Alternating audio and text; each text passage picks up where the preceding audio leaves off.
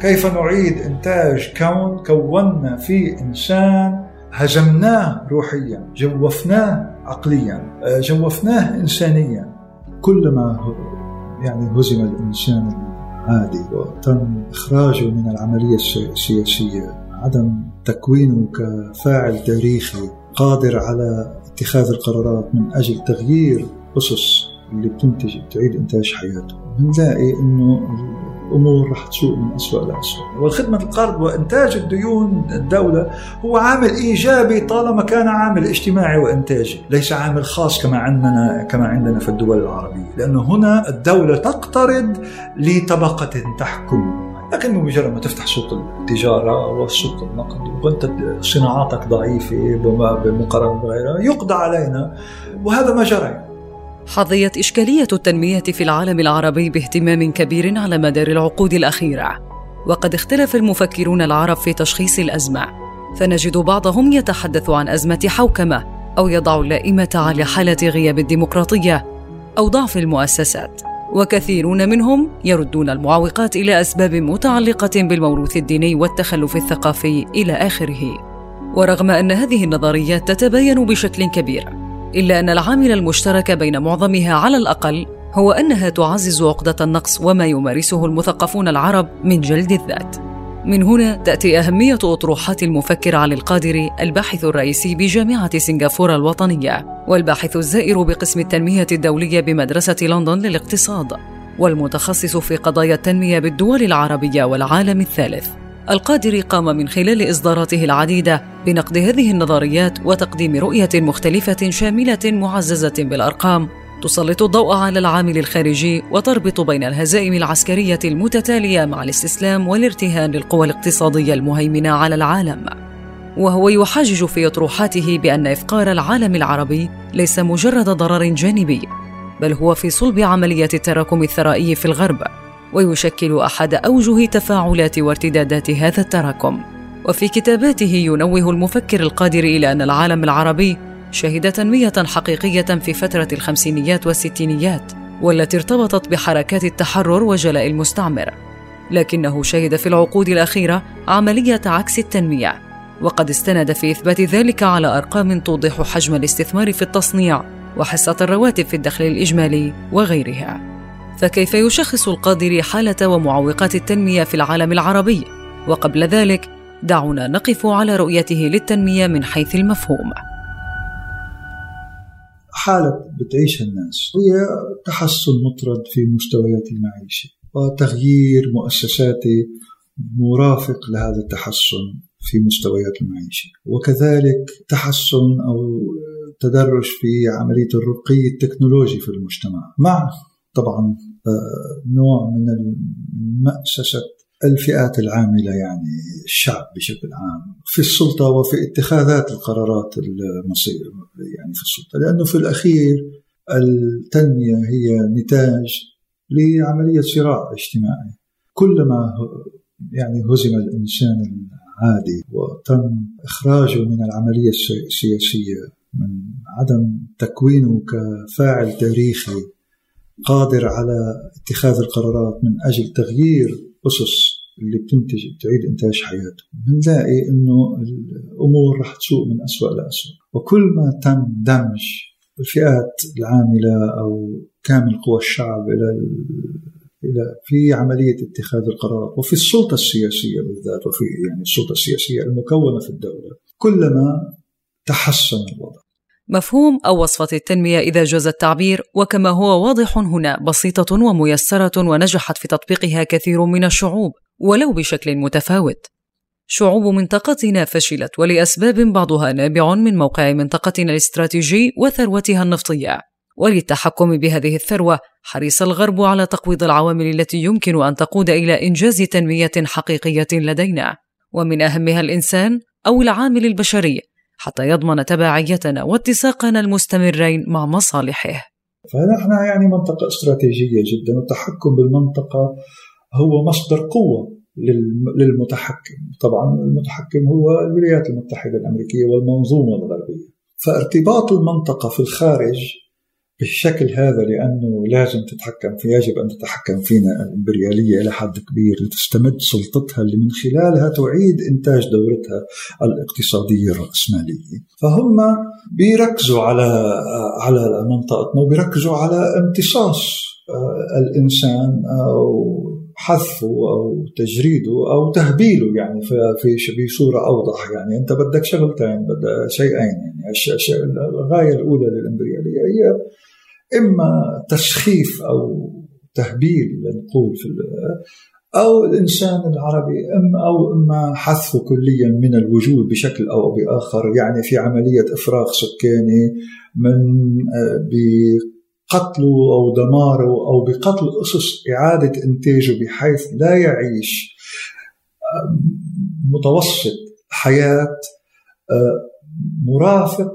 أو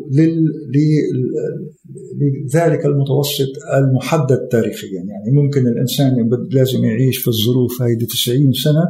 نحن في اليمن بنقضي عليه بال40 وبال45 متوسط الحياة. فهذا نوع من الإفراغ السكاني ونوع من القتل يعني. بس قتل بطريقة غير منظورة ليس في القنابل يعني. إنما قتل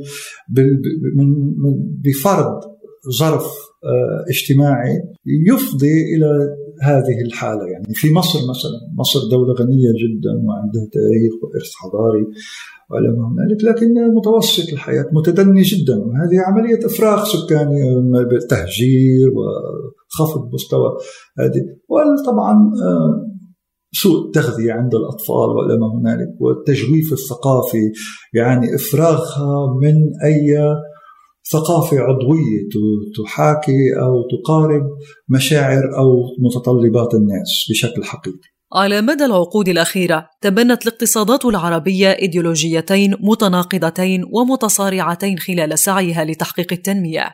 أولاهما الاشتراكية التي تبعتها كثير من دول المنطقة ممثلة في الاتحاد السوفيتي وقد انهارت وانتهت.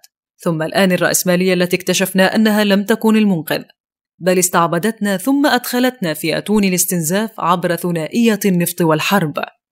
وعندنا نحن عندنا يعني في, الوطن العربي يجب القول عندنا المشكلة هي كما كل العالم يعني هي الأزمة الأيديولوجية اللي تعيشها يعني أزمة التفكير التي نعيشها نحن ليست بمعزل عن الأزمة الأيديولوجية التي تبادرت إلى الوجود مع سقوط الاتحاد السوفيتي، الاتحاد السوفيتي والفكر الشيوعي كان تجسيدا للفلسفة الإنسانية التي بدأت مع غاليليو غاليلي والمفكرين التنويريين وإلى ما هنالك، وتجسدت في هذا الفكر الإنساني الذي يجب أن يخلص الإنسانية من مأساتها ولكنه بسبب هزيمته بظروف داخلية وخارجية لكنها لا تفرق داخليا أو خارجيا لأن التحليل في التاريخ غير ناجز ولا يمكن وضع هذا التحليل الشكلي الهندسي عن الداخل والخارج.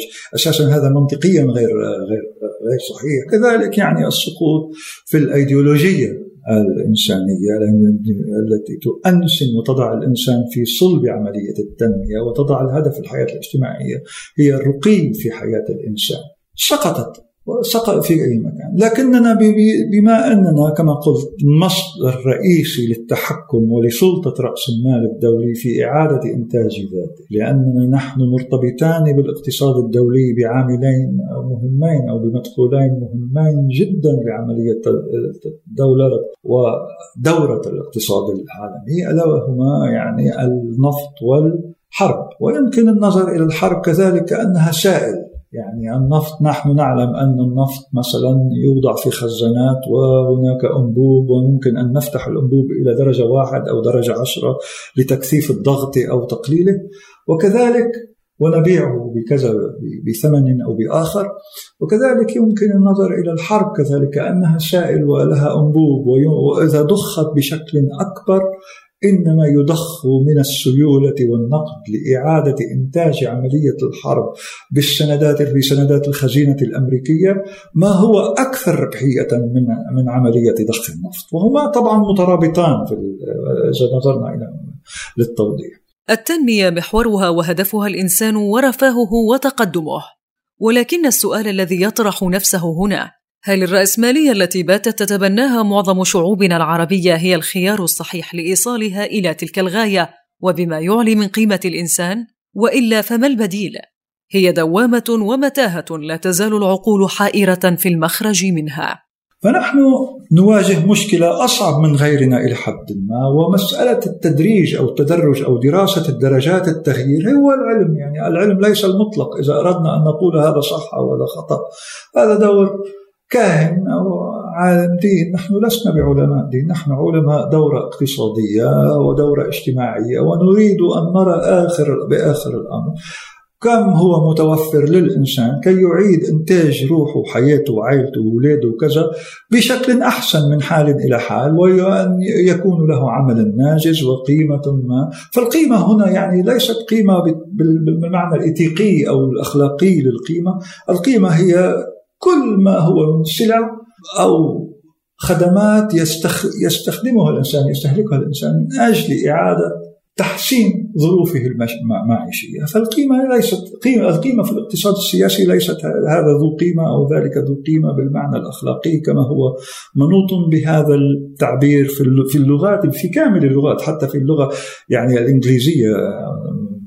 نقول value ف value تعني value judgment يعني هذا سيء أو هذا حسن أو إلى هنالك فيجب الابتعاد عن هذا التصور في العلم لسنا نحن هنا في أول الأمر. طبعا البعد الاخلاقي دائما موجود لكن البعد استدراك البعد الاخلاقي هو عملية. منذ الفيلسوف إيمانويل كانت لما كتب عن نقد الفكر التجريبي أو نقد الفكر العملي يعني فالاخلاق هي عملية عقلانية كذلك وليس عملية منزلة يعني يجب دراستها كعملية منزلة. في واقعها جاءت الرأسمالية كنتاج لدورات تاريخية واجتماعية وليس ابتكارا من أحد المفكرين وهي في حقيقتها المجردة لا تهدف إلى خدمة الفرد والمجتمعات والبيئة الإنسانية والطبيعية بل إلى تعظيم الربحية والثروة التي يتحكم بها قلة لا تتجاوز نسبتهم 5% من تعداد العالم. وبصرف النظر عن أي اعتبارات أخرى وهذا واقع لا يخفى على أحد. ونحن نعلم أن نكون في يعني نحن في طور مرحلة تاريخية بدأت منذ القرن السادس عشر الطويل. أن هذا يعني واستمرت إلى الآن يعني وهي علاقة يعني منوطة أو مقررة بمدى ربحية العمليات التجارية والصناعية. وهذه الربحية ليست ذي طابع اجتماعي إنما طابع خاص وهي تفرض تفرض على المجتمع إدارة شؤونه بشكل يتماشى مع هذه الربحية وهذه الربحية خاصة وليست عامة. لذلك يعني منذ القرن الخامس عشر طويل العملية الأخلاقية كل ما هو خلقي بات عدما أو بات غير موجود. يعني ليس هناك آه اخلاق في الراسماليه فعندما يتكلم الإنسان عن فساد في مركب مثل هذا المركب الطبقي يعني والمصنم والمشيع والمنقد من نقد يعني مستحيل وجوده إلا في نقيضه يعني النقيض الرأسمالية هو العملية الخلقية في الآخر وهو العملية الإيثيقية.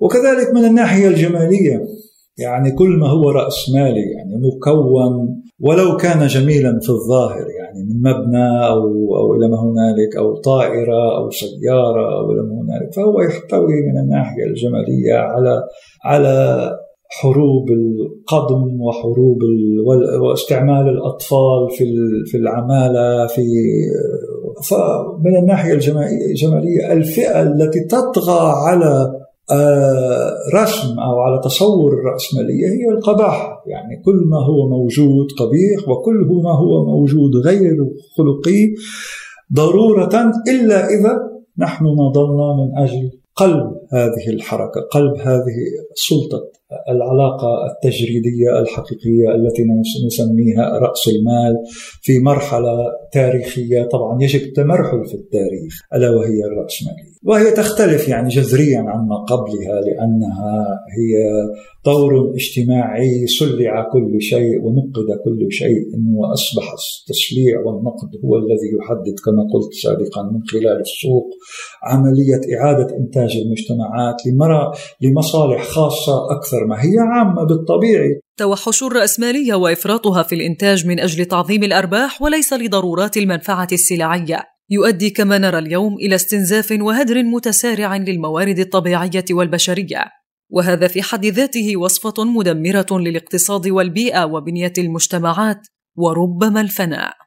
بالطبيعي كل ما اضطر الخاص إلى إلى النمو والتكاثر يضطر إلى قضم العام. هذه يعني الخاص ترابط الخاص بالعام بالشكل هذا وليس بالمفهوم الفلسفي إما الخاص بمصالح خاصة أو عامة. يعني مسألة أيضية كما يعني استهلاك العام بالخاص يعني. هي كذلك مسألة إعادة إنتاج الدورة الحياتية هي مسألة أيضية كما نحن يعني ميتابوليك نأكل ونحرق حراري كالوريز حراريات يعني. كذلك نأكل لإعادة إنتاج المجتمع نحن نأكل ونعيد إنتاج أنفسنا بعملية أيضية ميتابوليك. وإذا كانت العملية إعادة الإنتاج الأيضية هذا عملية هذه عملية تآكلية إلى حد أقصى فنحن في آه، أزمة آه، حقيقية يعني أزمة وجودية. وهذه الأزمة هي مدخل لإعادة إنتاج وعي جديد وطرق تصور جديدة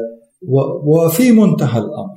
عملية التناقض الرئيسية هي عملية آه، ما بين الخاص والعام. فبكل الأحوال يجب تهذيب الخاص. يعني يجب ربطه أو يجب التحكم بحركته لأنه آه، الخاص هو المصلحة الخاصة عندما والقوة والسلطة من خلال الدول والمنظمات لا هنالك التي تتحكم بمجرى التاريخ بشكل أو بآخر. منظومة الرأسمالية الغربية وكما تحاول إقناعنا تنبهت إلى الأضرار التي ينطوي عليها تطبيق مفهومها الاقتصادي كالصراعات على الموارد واستنزافها بلا انضباط. فعملت على خلق أدوات للحد من تلك الأضرار كصندوق النقد والبنك الدوليين وغيرهما. لكن يبدو أن كل هذا لم يفلح. هي التي تخلق كل ما هو موجود مسبقا قبل وجود الإنسان كفرد في المجتمع، يعني المؤسسات الكبيرة كالصندوق النقد والأمم المتحدة والدولة والبنوك وال... وكل المؤسسات الرسمية أو الغير مشخصنة التي لها أيديولوجيتها والتي لها رؤية آه، بكلام معسول أي أنها تريد أن تنقذ الكون وتوقف الحروب وكل كل هذا علك بعلك يعني بالاخير يعني نحن نعلم أنه لا ارتباط بين هذه المهام وهذه الرؤى والواقع. ولذلك يجب يجب النظر إلى ما خلف هذه الكلمات. يعني يجب قلب المفاهيم. لذلك عملية وأعود إلى سؤالك المهم جدا يعني. وهي عملية التنمية بالذات يعني. منوطة بمفاهيم تنموية. وهالمفاهيم التنموية هي نتاج لهذه المؤسسات التي هي فعلا الفاعل التاريخي يد التاريخ الحقيقية المجسدة لإعادة إنتاج الحروب والتدمير. إلى هنا نكون وصلنا إلى ختام هذا الجزء من البودكاست مع المفكر الاقتصادي علي القادري. على أمل اللقاء بكم في الجزء التالي. والذي نسلط خلاله الضوء على جذور أزمة التنمية في دولنا العربية ودول العالم الثالث عموما. وهي الأزمة التي لا تزال تشهد تفاقما مضطردا منذ بدء التحول والانسياق إلى عصر ما يسمى الليبرالية والانفتاح في ثمانينيات القرن الماضي. والذي دخلت خلاله في نفق التبعية لاقتصادات ومصالح الرأسمالية الغربية. كما سنتعرف على العوامل التي دفعت تلك الدول خصوصا التي كانت تتبنى نهج الاشتراكيه العربيه إلى التخلي عن هذا النهج رغم أنها تمكنت خلاله من إعادة بناء اقتصاداتها وتحقيق نمو يفوق ما هو موجود حاليا كما تؤكد المقارنات والأرقام المجردة. طبتم اوقاتا وإلى ذلك الحين.